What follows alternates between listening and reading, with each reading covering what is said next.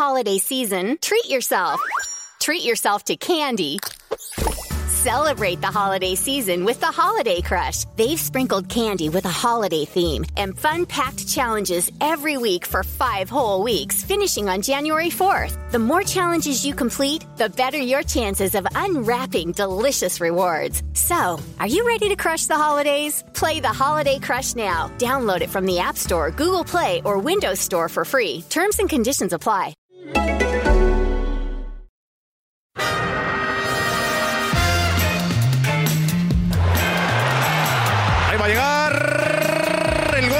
Arsenal Ozil. Marca Mesut Ozil. Buena llegada de Alexis, de nuevo el centro atrás para el segundo. Ha marcado y es justo Iwobi. El 2-0 para el Arsenal. This is Arscast Extra. Hello there, welcome to a brand new Arscast Extra, as always, with James from Gunner Blog. Good morning to you. Good morning to you. How are you doing? I'm well. How is your morning? It's mixed. I'll be honest with you. Yeah. I um, I was late for the podcast. I, I, I hold my hands up. So we are arriving with you slightly later than usual, and I. I- I was um, out last night, drowning my sorrows after watching the Spurs game, Yeah. attempting to forget it, Mm. attempting to forget much of the season, to be honest. uh, Uh, did it I- work? Well, I, I don't remember much of yesterday, so that's some consolation. But you remember Uh, the whole season, unfortunately. unfortunately, the rest of the season sort of stayed with me. Yeah. Um, but you know, it's put me in a, a fantastic mood this morning. I've got a, a clear head, a clear mind, and uh, ready for some sharp analytical thought on the podcast. Excellent. Well, I mean, I should reveal, of course, that we were scheduled to record at 10, and then you texted me last night going, Can we make it 11? I'm anticipating a massive hangover. Yes. So, And then I end, it ended up being 11.30. It was even more massive than I'd anticipated. well, look, here we are. Here we are. And I think, um, you know, that that's to be commended. We're here. We're We're here. And how are you? Are you in the, the best of health? I'm uh, yeah, I'm fine. I'm fine. Had a relatively quiet weekend. I didn't do anything to try and make myself forget what I'd seen over the over the course of the last couple of days. I just felt that was like a pointless exercise. I, I've seen too much. You know that dog, um, that Sad eyes. No, the cupcakes dog. You know that guy.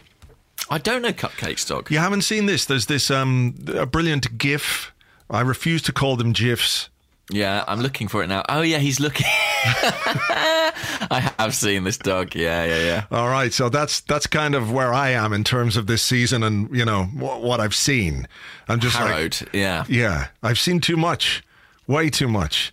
Um, but apart from that, I, I'm okay. Had a relatively, relatively quiet weekend, so nothing, nothing is vexing me beyond the football. You know, I don't have any ha- Well, uh, enough to be hangover or headache. with, I would say. It is, it is a lot to be going on with. It really is. Um, So where to where to start, begin, commence?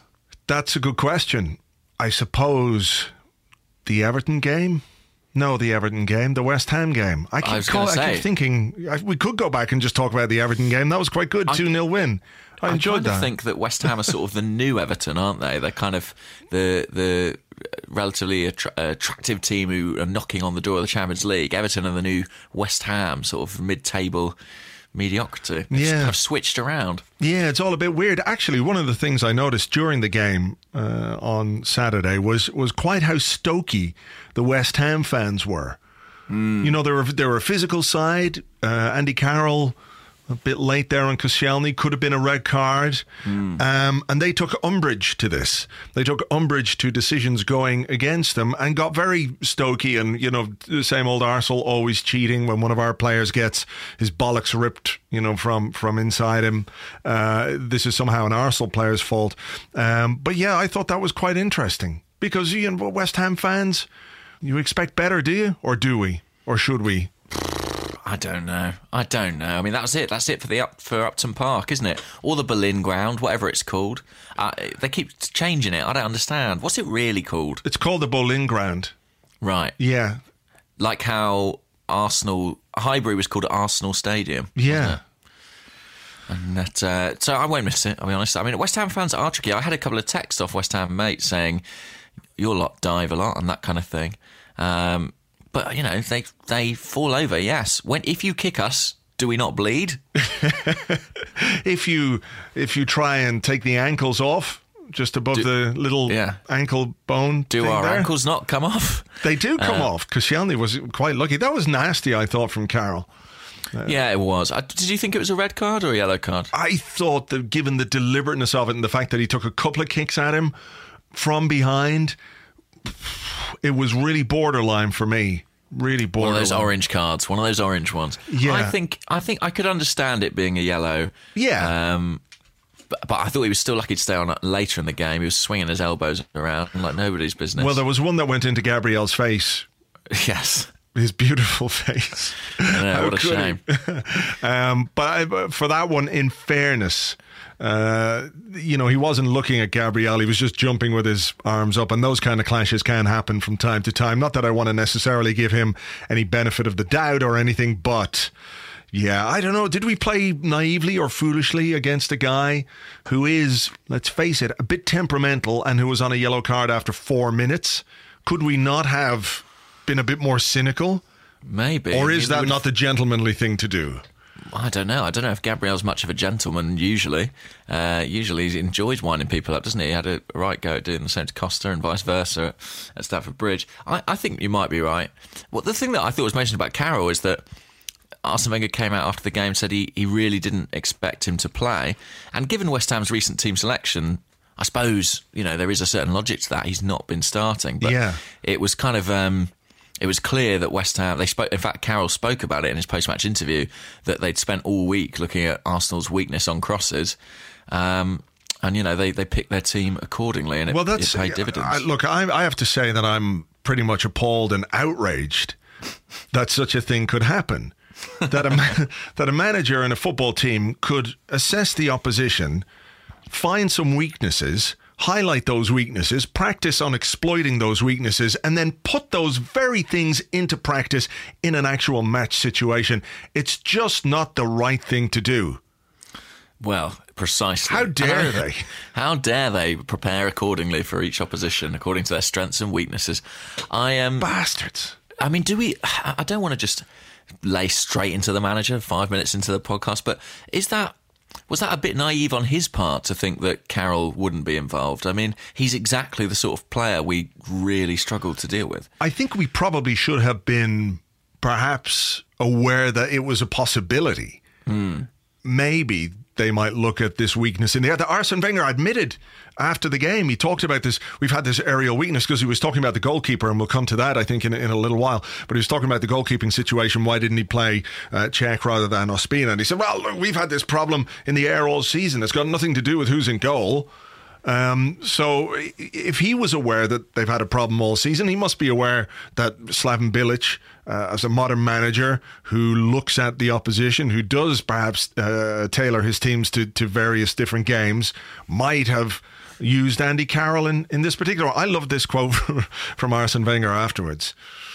He was talking about Andy Carroll. He said, We should have made life a bit more difficult for him. On the first, second, and third goals, we, we were a bit naive defensively. I love that. On, on the first, the second, and the third. Just the three, just the three goals that we conceded, we were a little bit naive. I've just gone on Arsenal.com to look at some other quotes, and the, the headline Arsenal.com it's just a picture of Arsene Wenger looking a bit sad and confused, and the the big bold headline just says, "In the context, it's a bad result."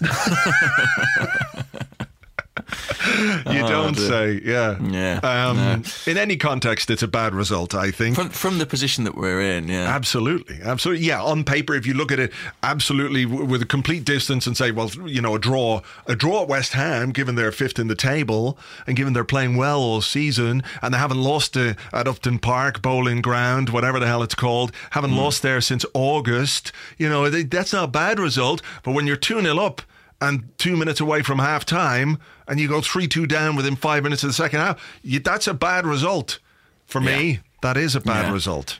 No, I mean it is, you know, hugely frustrating when Arsene Wenger comes out afterwards and talks about the the mental strength of the side for coming back into the game to get an equaliser. I mean, I suppose they deserve a, a modicum of credit for that, but collapsing at two up, it was extraordinary, wasn't it? Forty three minutes, wasn't it, on the clock, something like that? Yeah. and all we had to do was get to half time, and I, I, I was. I couldn't. I nearly laughed, to be honest, watching it. I couldn't believe what I was seeing. hang on. No, you could believe what you were seeing. You could.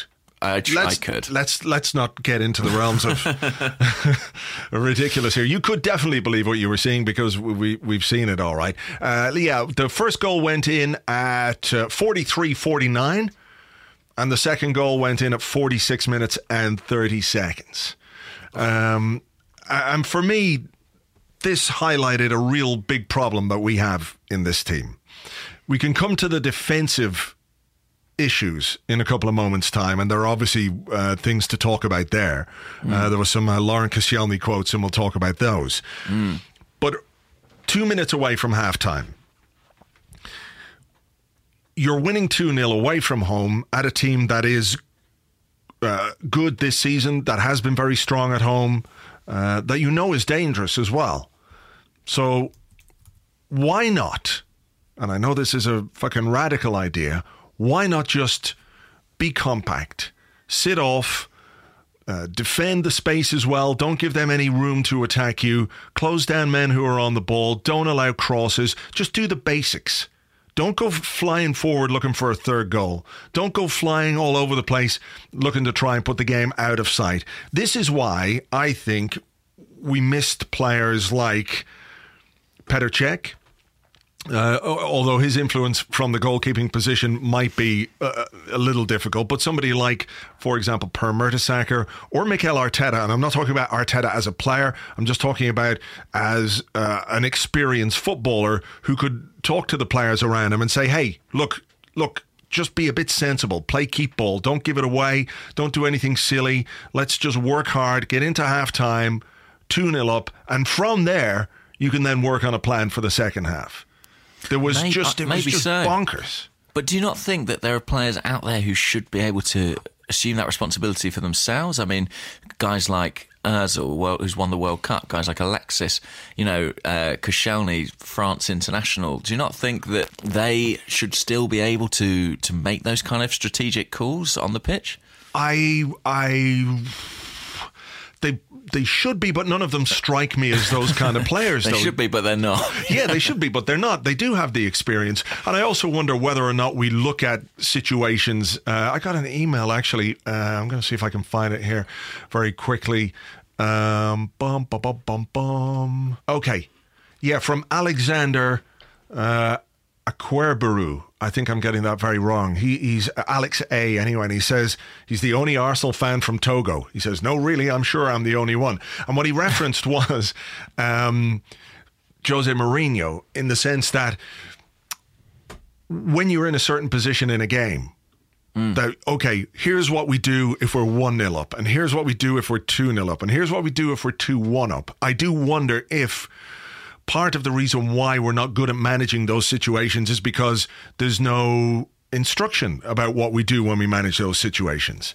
It's easy to say, look, do the sensible thing, but if it's not part of um, your training or part of your preparation, I do wonder if if that sort of thing.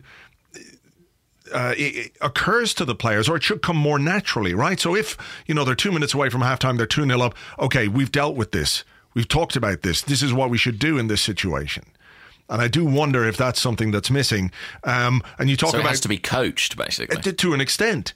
Yeah. Um, and I think your point about the, the guys like Koscielny, like uh, Ozil, like Alexis, like uh, you know these guys who've been around the block and, and played uh, plenty of big games and in big tournaments and all that kind of stuff. You're right, but you can't say that those qualities were there against. West Ham. And we need those kind of qualities because in game management, whether it's from the sideline or from players on the pitch, through leadership or whatever else, that's an important part of football as well. I think that's something that we're missing. Well, clearly, clearly. I mean, what happened at Upton Park shows you that. And uh, I, while I think those players should be capable of that, I wouldn't contest the fact that they're not. I wouldn't contest the fact that they consistently demonstrate that they don't know how to manage a game.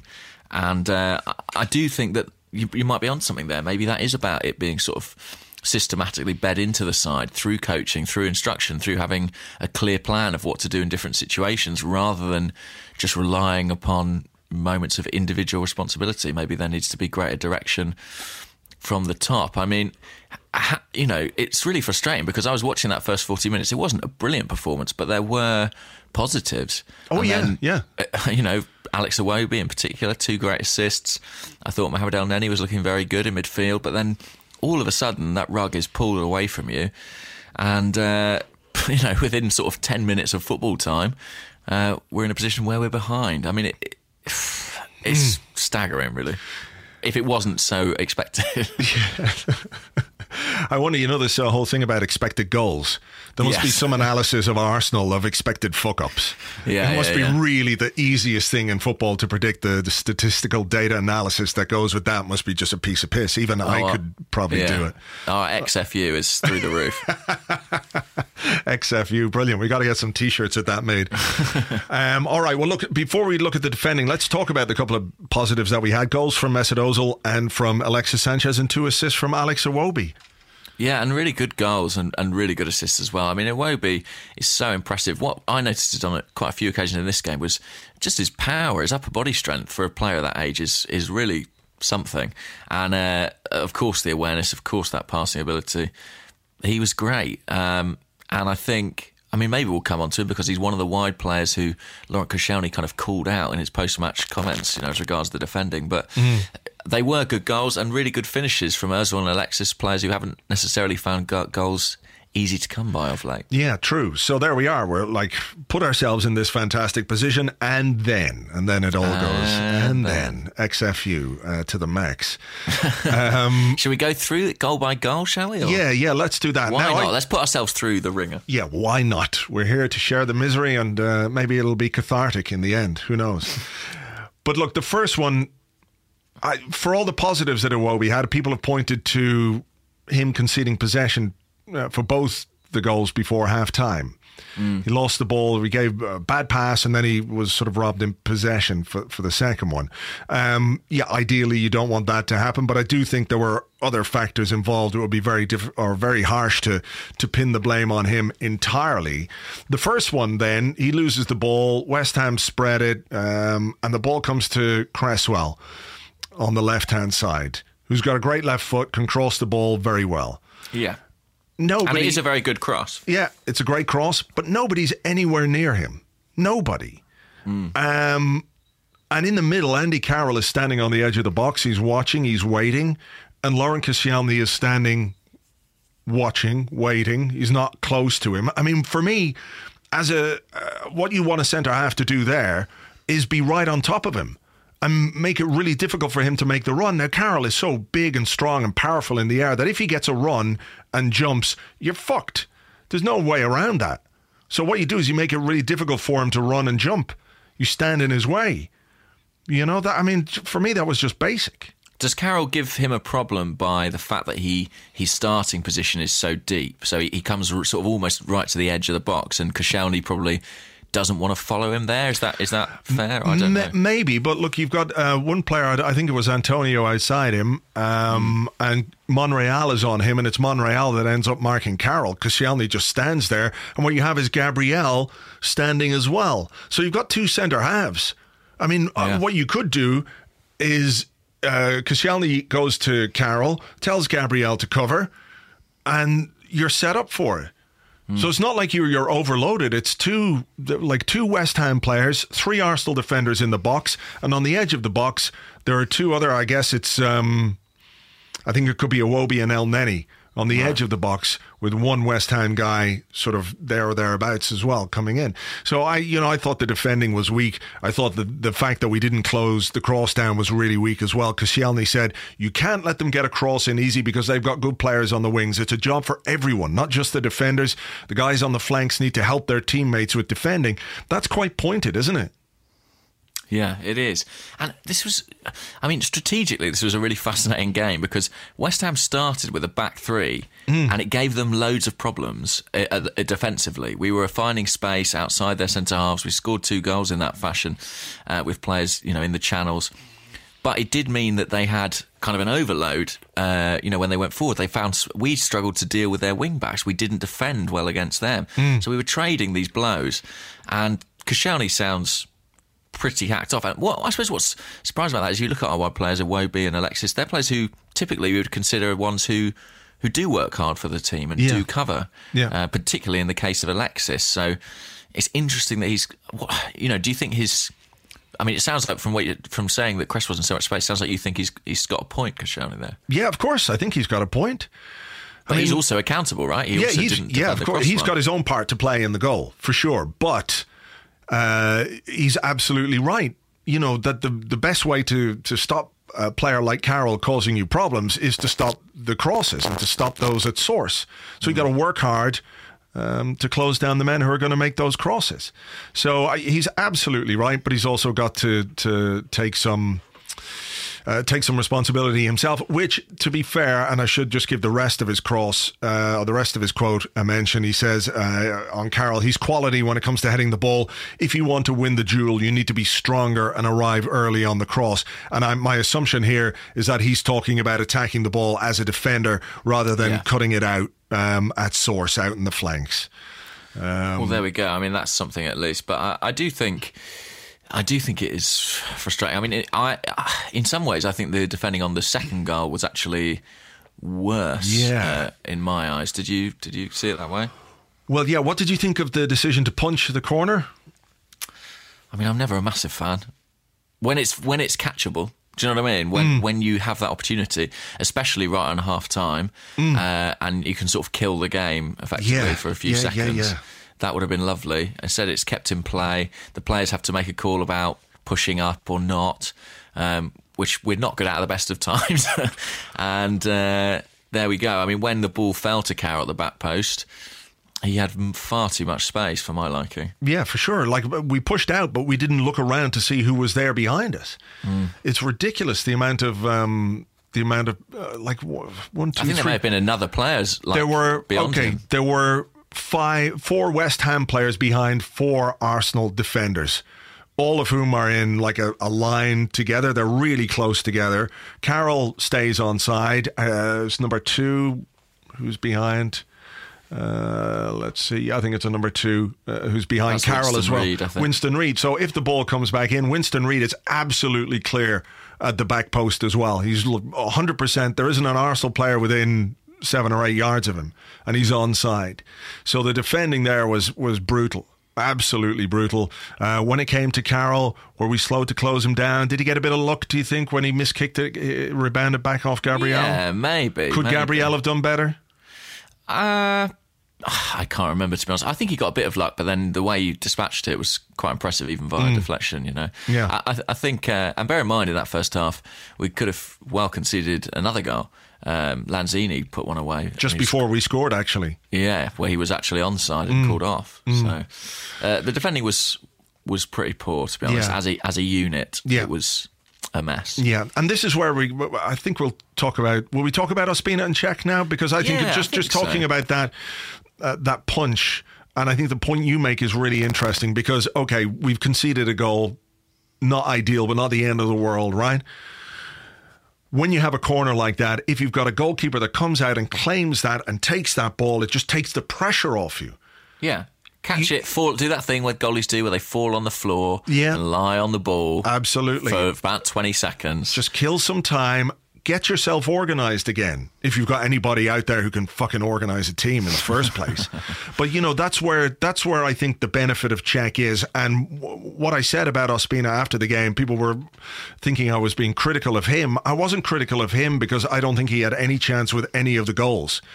Uh, what I was critical of, or not necessarily critical of, the point I was making was that if you have a goalkeeper who can come and dominate the area, that it makes it makes it more difficult for a player like Andy Carroll to have that kind of threat. That when the goalkeeper comes off his line and catches the ball and is big and strong, it, it's it's more difficult for the attacking team. Ospina is a goalkeeper, as we know, who likes to stay on his line. He doesn't really venture outside his six-yard box much at all. Uh, he when he does come, he's not always terribly convincing. Uh, and I think maybe if Cech had come and saved that, you know, taken that. What what did you think of the decision?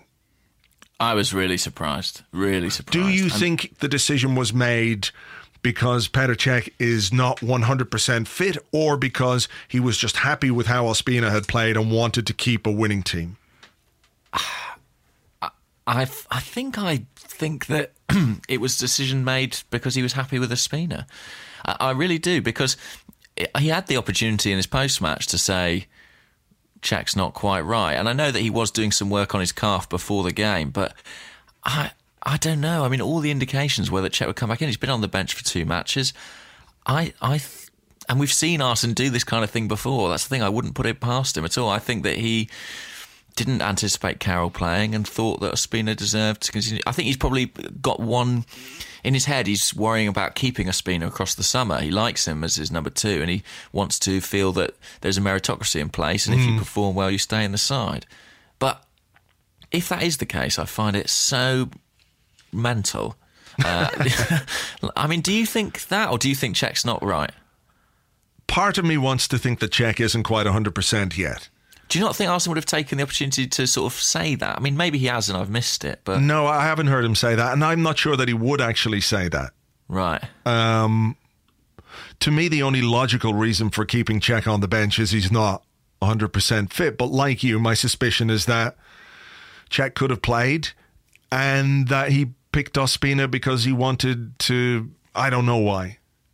I don't know. He's done Because well. he's, He's, nice. Because okay. he's a nice man. He is a nice Arsene man. Wenger's a nice man, hmm. and he didn't want to be horrible to David Ospina, who's performed really well. But Petr Cech is the clear number one at this club. He was Yeah. bought specifically because of that. Yeah. he was bought to make a difference in games like yesterday, and I know that he made mistakes on the first day against West Ham, but really. Has he made mistakes like that since then? No. not not that I can remember with any kind of regularity. No. And and I agree with you that Ospina stood little chance with most of those goals.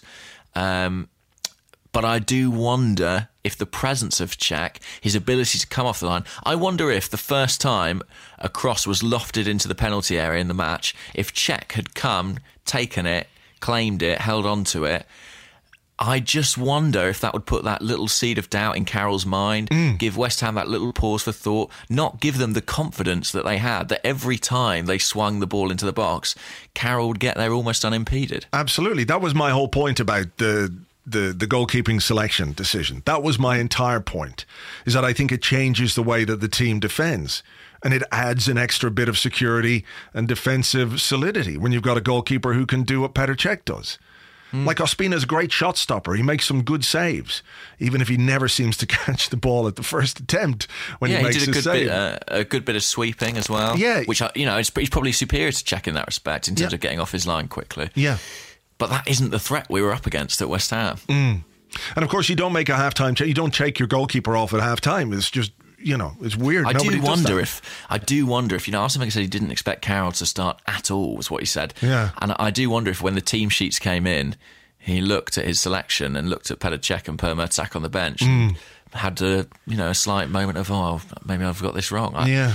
it would only be natural, I suppose. So look, like the that. third goal then, uh, Monreal, which is unusual for him this season, got well and truly done by the right back, and the cross came in to the back post, where of course you want Hector Bellerin, all five foot nine of him, marking six foot four, six foot five, with his ponytail, with his terrible hair. Oh, he doesn't have that anymore, does he? Does he? He's got like terrible cornrows or something. has he? I mean, he's had Andy Carroll, not Bellerin, yeah. Um, right, right, right. So yeah, that's that's the guy that you want marking Andy Carroll, isn't it, at the back post? Again, does that come down to organizational issues between the central defenders?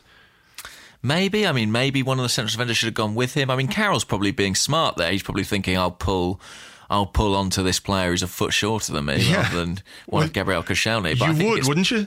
Of course, of course. Uh, and I suppose the it's not like in the days where we had Bakary Sagna at right back who would fancy his chances against anyone in the air. You know, Bellerin's not that sort of player necessarily. Mm.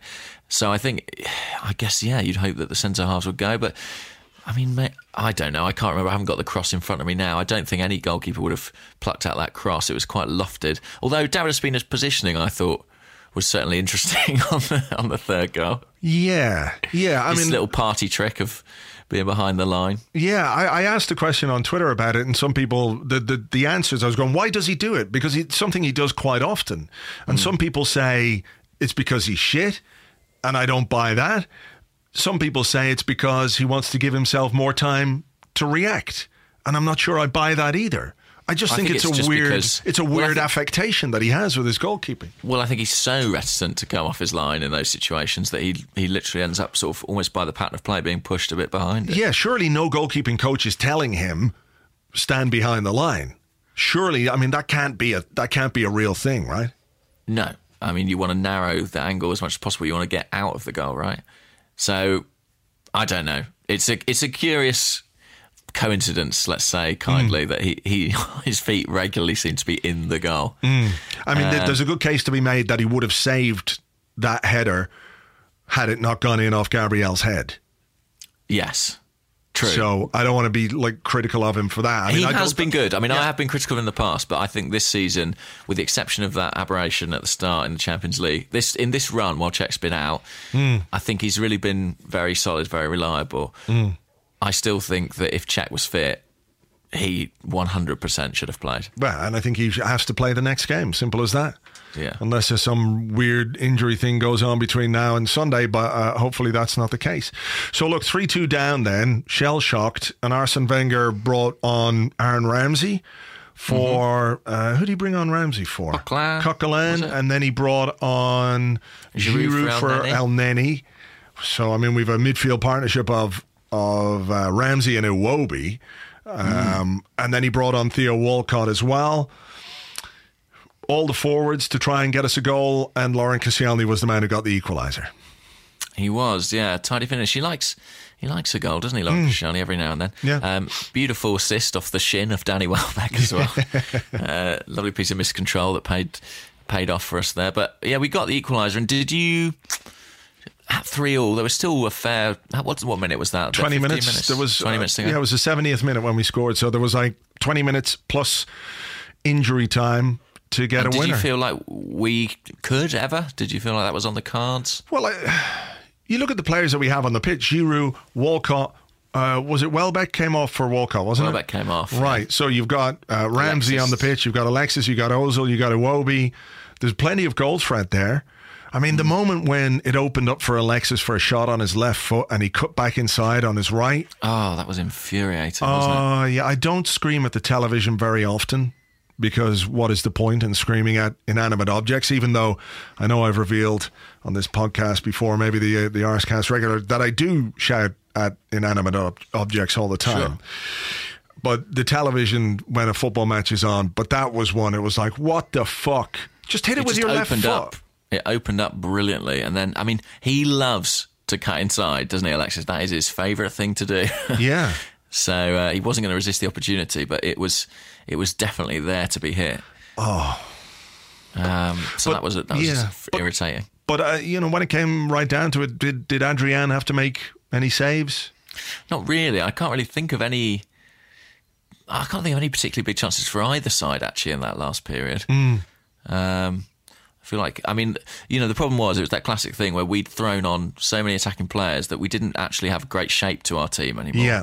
So it's probably quite difficult to exert any sustained pressure.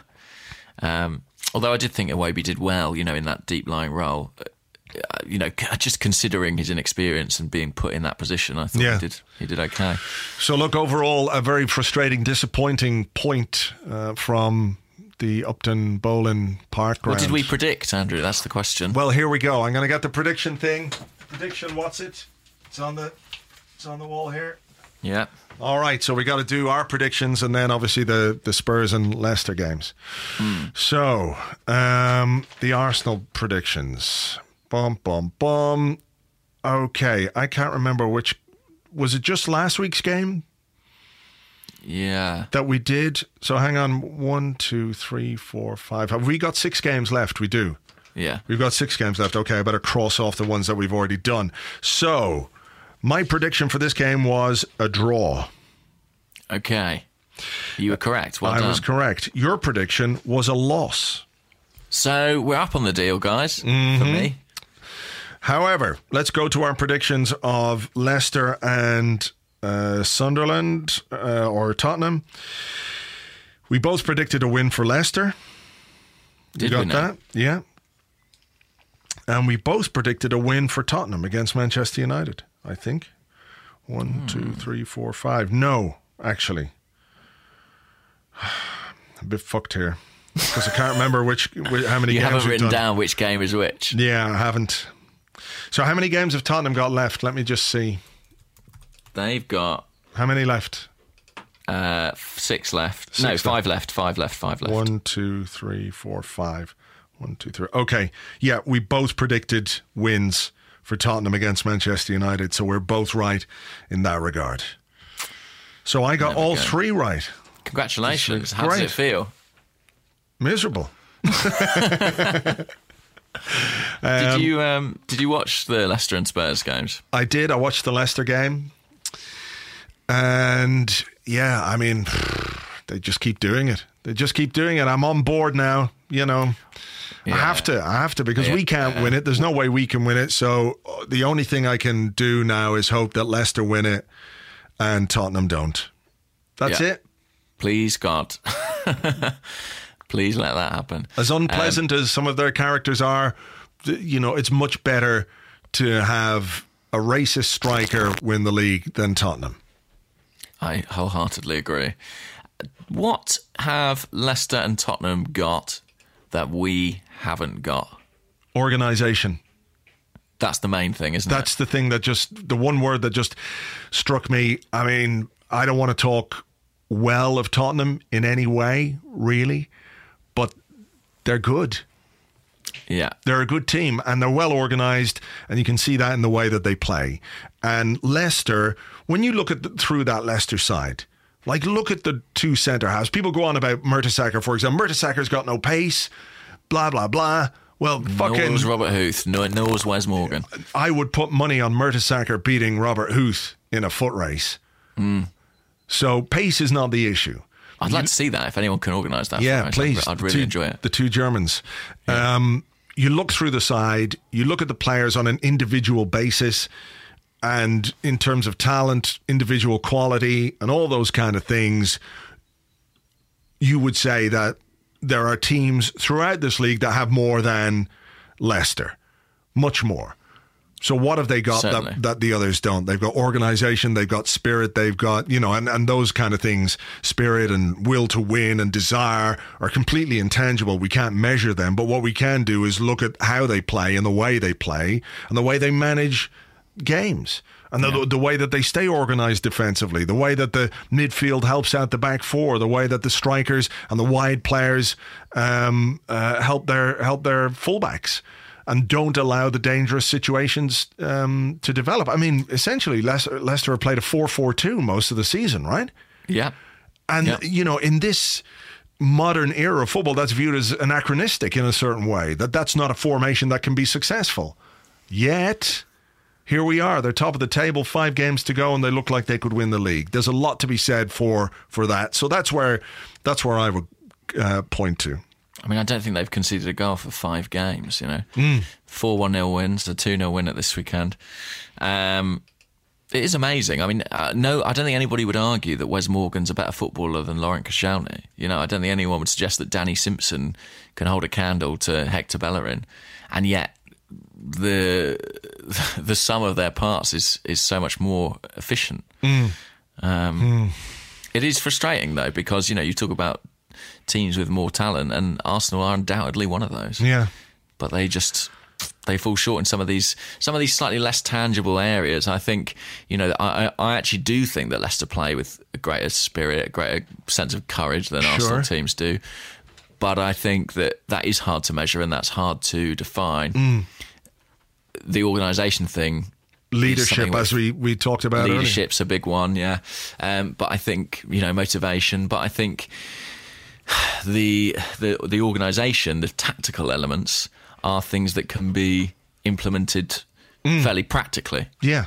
um, and yet, and yet are not. For sure. Uh, even Arsene Wenger said something about it at the weekend, didn't he? He said something about leadership. Hang on. Let me see if I can find it. Bum, bum. Okay, hang on. No, he didn't. Maybe he didn't. Maybe I was just dreaming it. I thought he did. Maybe. I mean, it's interesting. It's an age-old thing, isn't it? Arsenal need more leaders, but it does feel particularly true at the moment. You know, um, maybe it's because Arteta's been phased out of the team, because Mertesacker seems to not be in favour at the moment as opposed to Gabriel, because uh, Cech, you know, can't get back into the side, Ospina's still in there, but we do seem to lack organizer, organisers on the pitch as well as off it. Yeah, yeah. Okay. Well, look, there we go. Um, that was the game. So look, we're, we've wow, we've waffled on here quite a bit. um, will we take a break and come back with questions? Let's take a break and come back with questions.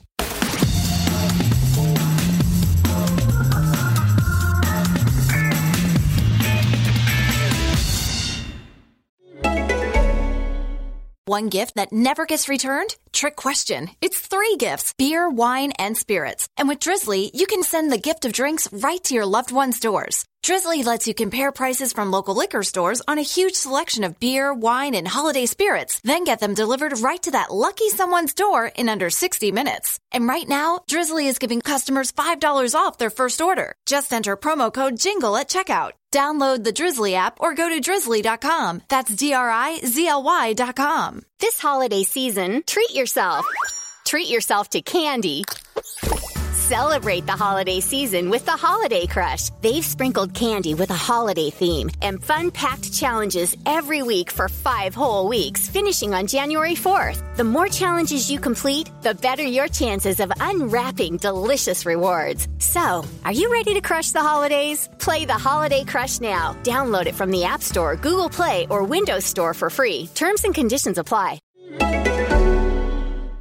Welcome back to the Arsecast Extra. This is part two, where we answer the questions that you sent to us on Twitter at Gunnerblog and at Arseblog, and of course on Facebook. I remembered to do a thing on Facebook today, so if you want to check it out, Oh, it's face, yeah, facebook.com forward slash the Arseblog. That's the uh, the official uh, Arseblog page on there. So let's do it, James. Let's do the questions. You go first.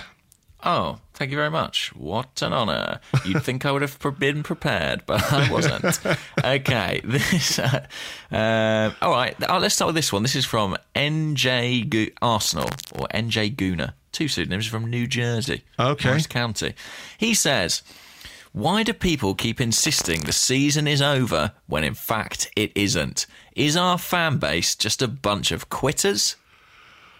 Well, technically speaking, the season is not over because we still have six games to go. So, on that point, he is absolutely right. It's not over, and anyone who insists that it's over is wrong.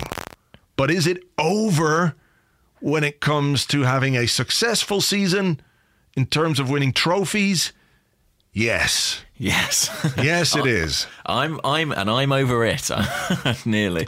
I don't uh, think I don't think it's the fans being a bunch of quitters. I think it's people being realistic about a situation where you have six games to go and you're 13 points behind the leaders. That's not being a quitter. that's that's what the, that's doing the math. I mean, everybody knows that the jig is up. I think The jig is up. I like it. uh, the jig is up. I think Leicester need. They've got five games left. If they win two of them, they will definitely finish above us. So there's a, I mean, it, and that's if we win all our games, which I still would not bet on. Yeah, I wouldn't bet on that either because, of course, the XFU uh, says that. Well, with our XFU numbers this high, guys, we'll be lucky to win any games. so, um, I yeah, uh, it is over in a way. It's weird this bit of the season now. I think now that we are sort of out of it. I mean, we are all Leicester fans, aren't we, for the next few weeks? Gotta be. You've got to be because the alternative is ju- it's just unthinkable. Unthinkable. Don't be quitters fans. I want you to stay interested in the season. and Put all your positive energy behind Leicester. Yeah. It's a. It has. It has to happen. Yeah. It'll be a victory for all football. So I'm not a quitter. I have to say, you know, if there's even the vaguest, slimmest hope, as ludicrous as it is, there's a part of me that goes because I, I don't know how to explain this. I when I grew up as a kid and I thought about Arsenal, I thought that they could do anything. I thought that they could win anything. And I grew up in the 70s when Liverpool won everything and Arsenal won fuck all. Um, you know, we got the 1979 FA Cup final, then you had the whole 80s thing, but I still had this belief in Arsenal as an institution doing or being capable of doing anything or winning anything or doing things the right way. That I, I can't shake that. as ludicrous as it is, Despite all the evidence. despite all the evidence and despite me knowing better, there's just this part of me that goes, well, it's only 13 points. And if, you know, but I know I'm not being a quitter. I'm just being realistic here that uh, the season is, is not over from a technical point of view, but from a, uh, the chances of winning the Premier League, they're well and truly gone at this point. But, but, they, but, but. but what? But what? Well, no, no. I the thought- Premier League's gone. The Premier League's definitely gone. All right. I thought, my- you, I in- thought you were going to tell me that there was a chance, a miracle No, chance, something had happened. Can't see it. No. But if we win our game in hand, What? Go on. No, sorry. Yeah. on, if we win our game in hand, we will be just three points behind Spurs, Mm-hmm. and surely. Surely it's something to play for still to not allow them to finish above us because it's been so long now, Mm. and it, and you know it'll be horrible. It'll be horrible to not celebrate St Totteringham's Day like every other year. Yeah. Um, and uh, again, it doesn't feel massively likely. I mean, they're much more informed than us, it would seem at, present. Hmm. But that is a, a, gap that we could reel in conceivably. Yeah. So I think that's really, I mean, with the league gone, you know, that's got to be the focus. That's where our season comes down to. All right. Um, this one comes from Nut or Knut. I don't know how you pronounce that. Knut or Nut Moland. He's at Knutsen or Knutsen1. Okay. And he King wants to know Is it time to try out the Chambers Koscielny partnership at Central Defence? What do you reckon? What, just as some sort of, you know, central defender roulette. Let's just give everyone a, a go. Well, Um, well, I guess based on the fact that well, uh, Gabriel and Koscielny was exposed against West Ham. The manager has decided also that Mertesacker and Koscielny isn't his thing right at this moment in time. So, should we not try something else? I mean, I would be more inclined to, if I was going to change it, if I was Arsene, I'd probably be more inclined with uh, this stage of the season to bring in Mertesacker back alongside Koscielny than than have a go with Chambers. But I mean, if if the season plays out in this way over the next couple of games and we genuinely are left with nothing to play for, then we probably ought to have a look at Chambers at centre back. Um, while there's still something at stake, even if it is just finishing above our local rivals. I'd probably be more inclined to go with the the experienced guy and a partnership that has at least worked and functioned before very effectively. Uh, let's not forget. But uh, I mean, maybe I, I think centre half's an area that we're going to have to uh, address. I mean, I'm going to throw in uh, another question now. It's from Matt Beck uh, at Matt Beck 27. He says, "In January, I asked about your thoughts on Gabriel's first year. Do you remember that? We were talking about Gabriel back in January. Uh, no. No, okay. Well, I said I thought he'd been really good, Right. and you were a bit more cautious. So. Okay. And then he says, "Can we now say he's just Squillaci with a tough upbringing?" That's very interesting. Um, Squillaci with a tough upbringing.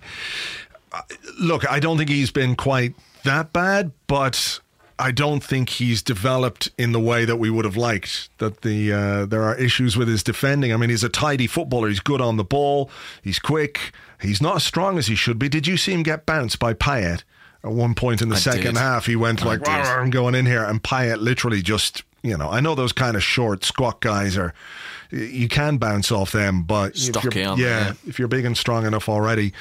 Um, did you see the quotes from Matt Spiro?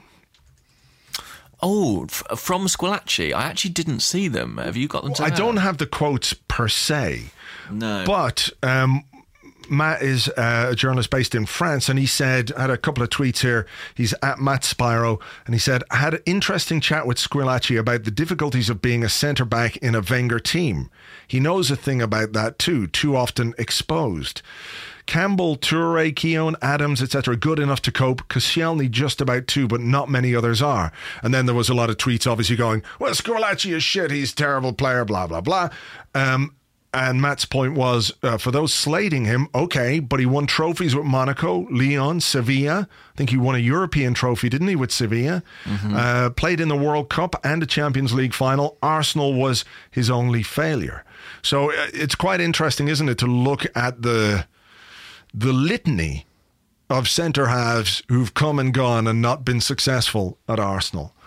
Yeah, I mean, when Squillaci arrived, he had a certain pedigree, you know. I thought he was for for the for the the time that was in it and for the the way the club was and we had I think um, did we still we still had Djourou at that time. And Djourou was do you remember that period when Djourou looked like the greatest centre half ever and we went through this long The period Desailly, yeah. whenever he played we won. He was cool, cool calm collected on the ball and then it all went to shit but whatever. And Koscielny had just signed and then you look at uh, a player like Squillaci coming in who was what maybe 29 30 at the time.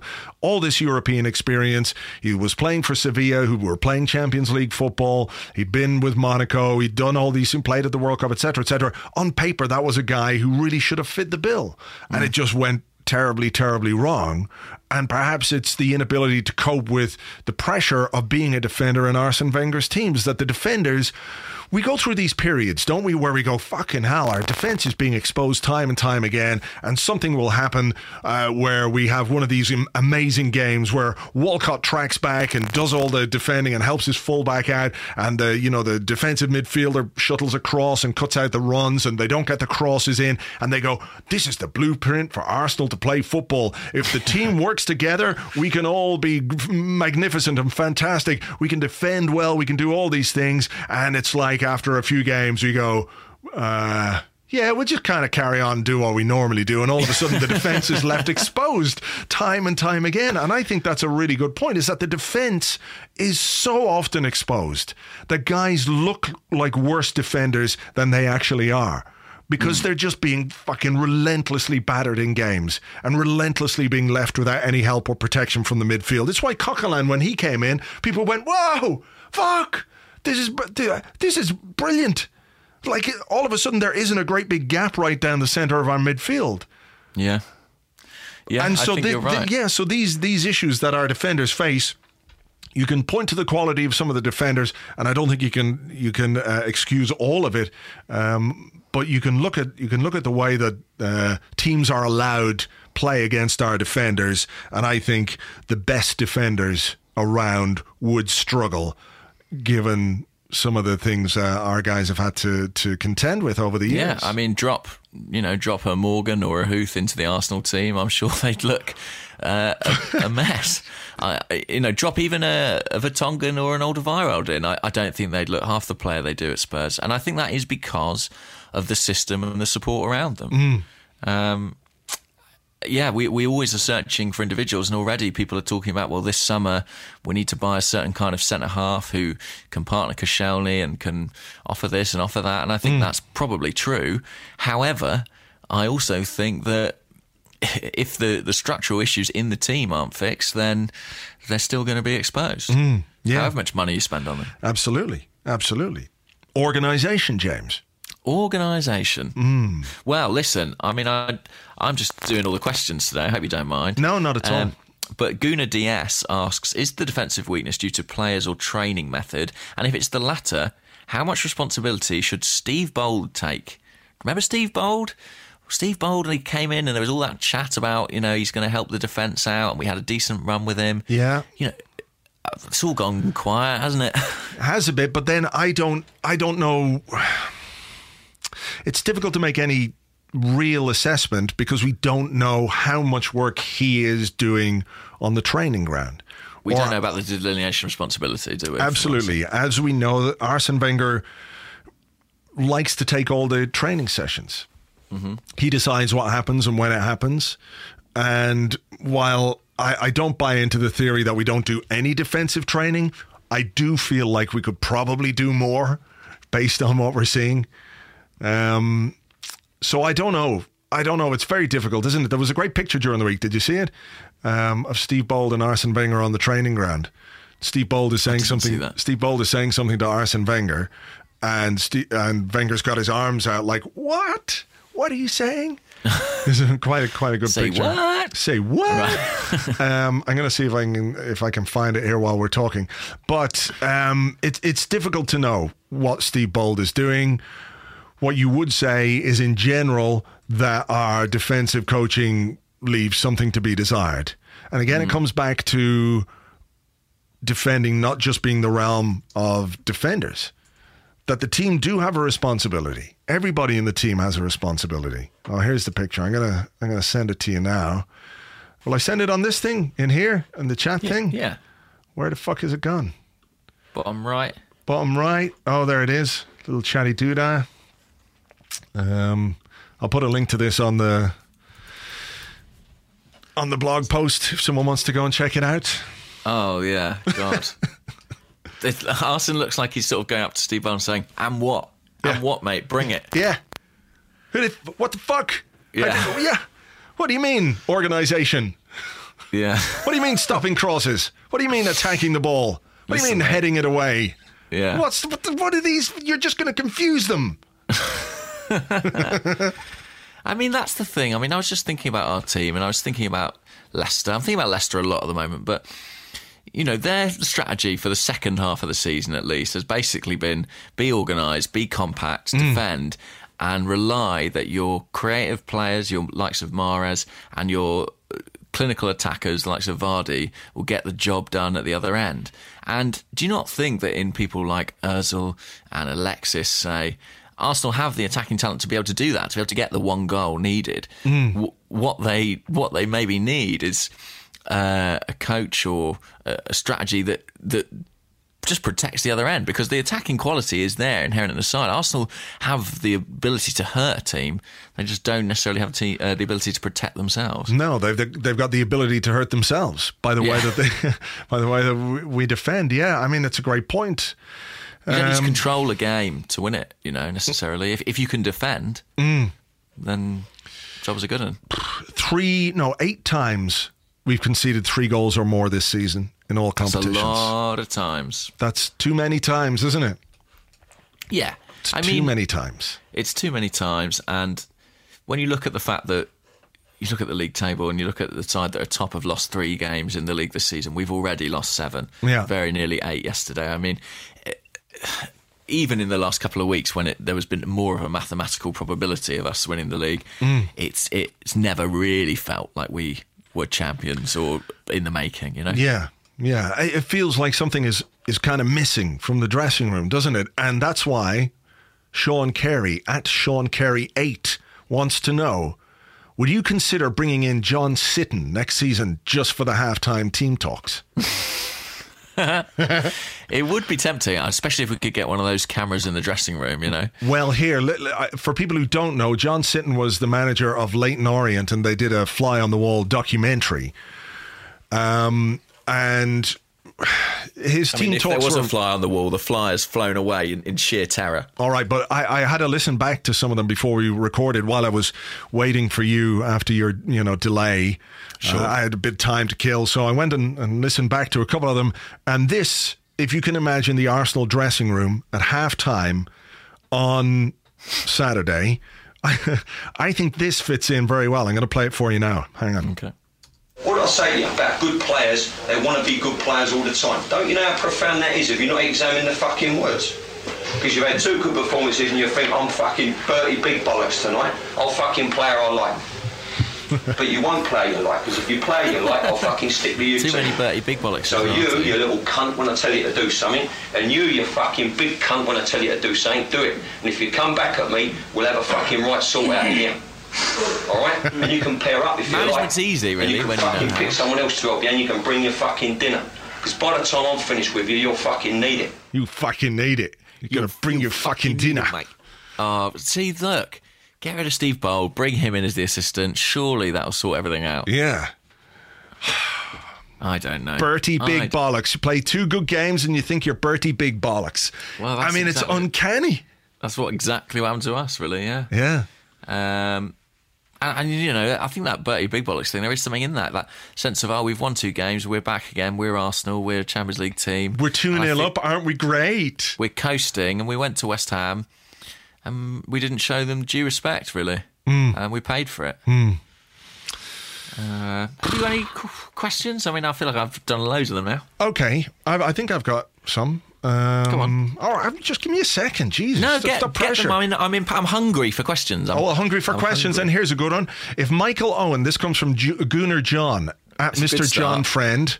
Yeah. If Michael Owen and Danny Mills were drowning and you only had one life jacket, what's your favorite cheese? Um, I like a Shropshire Blue. Oh, you like blue cheese, do you? Yeah, yeah, yeah. I'm not mad into it. What do you like? Babybel?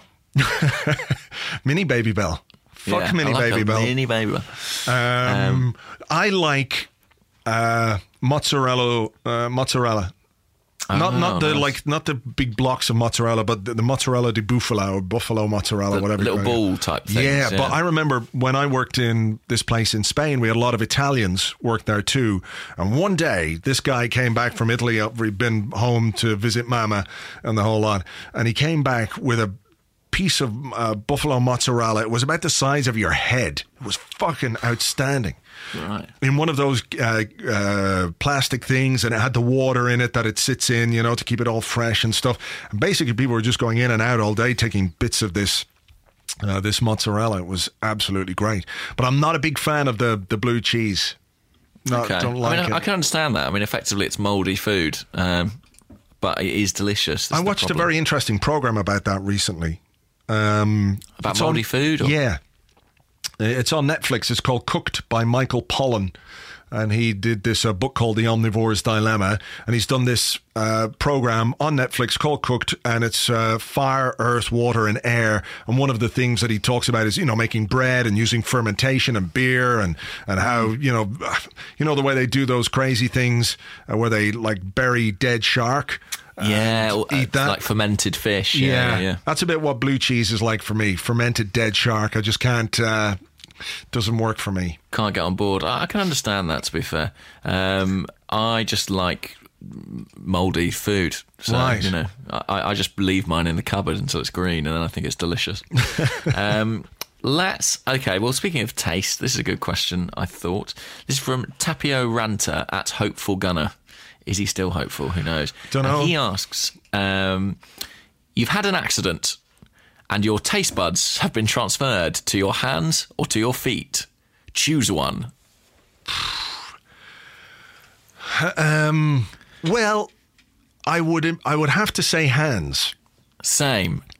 because on my feet I'm going to be wearing socks pretty much all the time. Socks and shoes. Right. And I don't want to taste my socks and shoes. Now I'm, you know, I, I wear clean socks. Show off. Yeah, I know. That's what comes with age. It's the wisdom of age. Learning to learning to wear clean socks. I look forward to owning my second pair of sh- socks and Yeah. finally being able to do that. Um, so if you were to taste socks and shoes all the time, that'd be pretty grim. And also, if you went barefoot, what are you tasting? Concrete. When do you go barefoot? When you walk on the beach? Sand. No one wants to eat sand. No one wants to eat sand, and no one wants to taste like dog piss because dogs piss on the sand and birds shit on the sand, and it's all very salty. Be just too salty, you'd be thirsty all the time. However, with hands, you could wear gloves from a day to day. You could wear like That's the genius. surgical gloves, so you don't taste anything, and then you walk along and you walk into someone's kitchen and they've got a big bowl of chili there. You just take the gloves off and go and put your hands you in the don't chili. burn yourself, though. Yeah, you'd have to let it cool down a little bit. But yeah, you could just like splodge your hands onto things. You just walk into a restaurant. This is how you this is how you taste food. Walk into a restaurant and just randomly go splat splat splat splat onto people's plates. Ooh, that steak Diane was delicious. Ooh, that spaghetti carbonara was delicious. Sorry about your dinner, folks, but uh, I had to taste something. That'd be it. So hands for me. But shaking hands with people on introduction would Wearing gloves. with difficulty. Gloves. Always Wear gloves. Yep, yep. Very good. I mean, I'm almost mindful of the fact that you have been offered this situation before. You're so you're so astute in your interpretation of it. Hey. I mean, I think you've absolutely got this bang on. Yeah, I think so too. I think so. All right, I've got one final question. This comes from one of our pals on Facebook, which is James Stewart Wild. And he said, If you had the choice of having one of the following superpowers, which would you have and who would you use it on? One, the power to make someone happy. Or two, the power to make someone unhappy. Um, today, I'd probably. I don't know. There are lots of temptations. Hmm. I mean, I, you know, I, the the happiness on myself would be quite nice. No, you can't Um, use it on yourself. Oh, I can't use it on myself. No. The unhappiness. Um, my mate Jack, who's a West Ham fan, Right. he was giving me quite a lot of stick over the weekend. I'd quite quite like something bad to befall him. Fuck today. you, Jack. Yeah, Jack.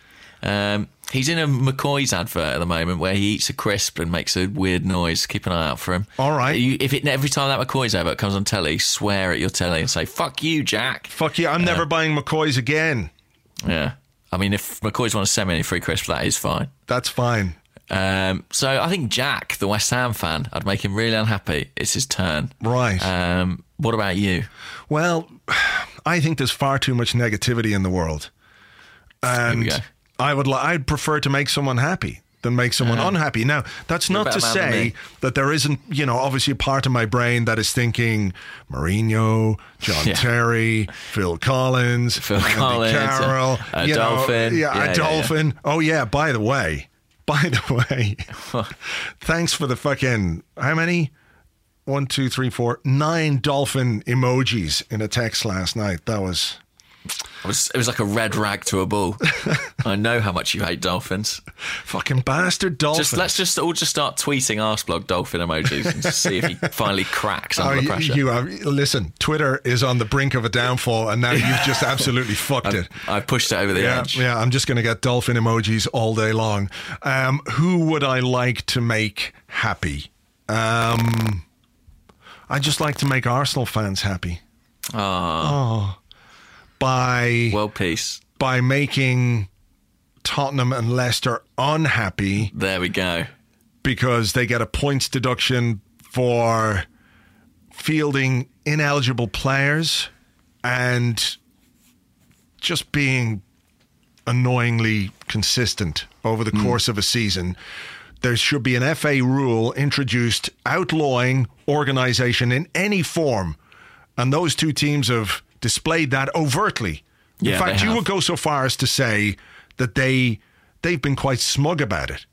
I would say they're very pleased with themselves, but you know, when this new law comes in, they'll rue the day they tactically planned something. Yeah, exactly. Motherfuckers like Slaven Bilic and his his whatever he did. What did he do again that I've forgotten? Oh yeah, he set up his team to expose our weaknesses. Oh, he's got a nerve. Well, he'll- he'll Outrageous. sorry. It is just outrageous. A final bit of good news Arsenal have just tweeted that Matthew Debuchy returned from injury to help Bordeaux keep a clean sheet.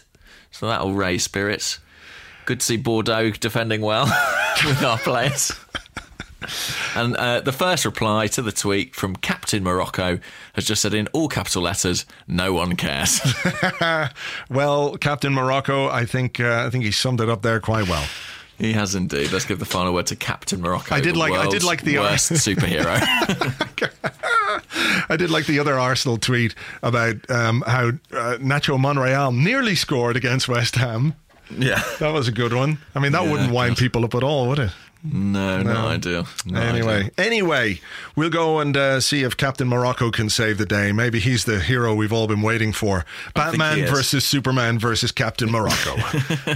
it's the next big movie, guys. Oh god. All right. Okay. Let's well, go forget about all this. yes. Let's. Are you going out to get drunk again? Yeah, why not? It's Monday. All right. Well, I'll start pre- again. I'll prepare myself for the for the uh, dolphin avalanche. Yeah. Um, we'll chat to you on Friday ahead of the Crystal Palace game on Sunday, and we'll be here next Monday to uh, to figure out the XFU on that. Yeah. Looking forward to it. Bye bye.